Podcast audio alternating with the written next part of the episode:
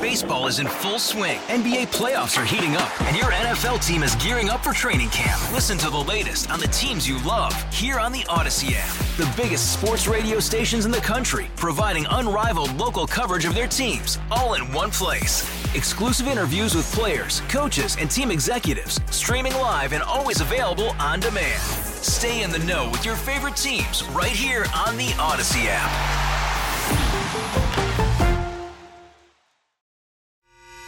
The North Texas stories you need to know. This is the All Local from News Radio 1080 KRLD. Well, thank God it's Friday, but it doesn't look like those fires are going to be taking a break anytime soon. Welcome to the Midday All Local. I'm Austin York.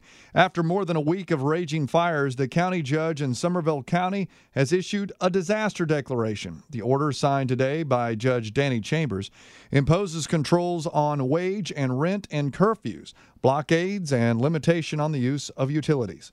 Thousands of acres are burning in the Chalk Mountain area of the county. A separate fire is burning in the areas west of Possum Kingdom Lake in Palo Pinto County, where a voluntary evacuation order has been imposed.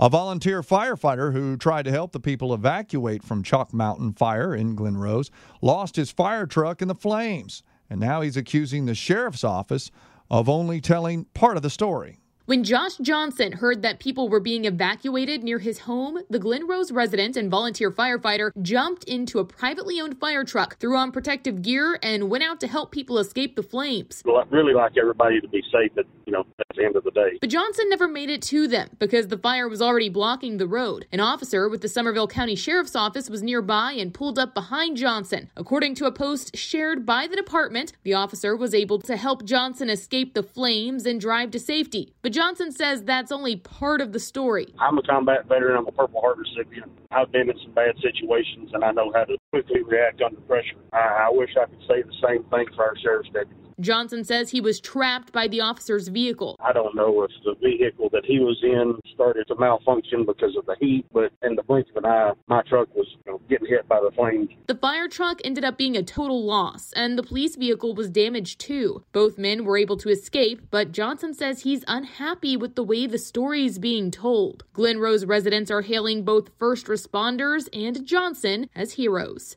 Bailey Friday News Radio 1080 KRLD. Seven healthcare businesses here in North Texas have been charged in connection with a massive healthcare fraud scheme that involves billions. It's a massive multi state kickback scheme that involves 36 defendants in 13 federal districts across the United States. Physicians made referrals to critical care hospitals and a laboratory in Massachusetts. They got kickbacks that were loosely disguised as investments. According to the indictment, here's how it worked the doctors would make Medicare referrals that were unnecessary to a hospital, which would send testing to a lab in Massachusetts. Marketers would take over and pay the kickbacks. The more that was referred, the more money they swiped. The seven from the Metroplex are from Allen, Lewisville, McKinney, Corinth, and Dallas. From the 24 hour news center, LP Phillips News, Radio 1080 KRLD. The Uvalde School Board will decide the future of the district's police chief this weekend as many parents are calling for his termination. Parents lined up at a Uvalde CISD board meeting this week, with some criticizing the way District Police Chief Pete Arredondo responded to the shooting. I'll tell you this: if he, if he's not fired by noon tomorrow, then I want your resignation and every single one of you board members. Other parents said the district should do more to improve security. Superintendent Hal Harrell said the district is working to regain people's trust. We are working to correct those failures. I'll never be able to bring back what we lost. Absolutely will not. Harrell recommended firing Arredondo, and the school board called a special meeting for Saturday to vote. Arredondo told a Texas House committee earlier this summer he saw spent shell casings on the ground when he arrived, but he believed the shooting had become a barricaded person case, not an active shooter. In the 24 hour news center, Alan Scaia, News Radio 1080, KRLD. Speaking of Uvalde, Bo knows charity. That's Bo Jackson, the former baseball and football star. He helped pay for the funerals of the 19 children and two teachers who were killed in the Uvalde school massacre. He revealed that he was part of the previously anonymous donors who covered costs for the families. Jackson says he felt compelled to support the victims' families because he felt a personal connection to the city he's driven through many times. A Fort Worth native is on the verge of becoming the first black four star general in the 246 year history of the Marine Corps. Lieutenant General Michael Langley appeared before the Senate Armed Service Committee yesterday, and his confirmation by the full Senate is seen as a mere formality. Langley is a 1980 graduate of Western Hills High School in the Fort Worth ISD and a 1985 graduate of UT Arlington. I'm not surprised by his success.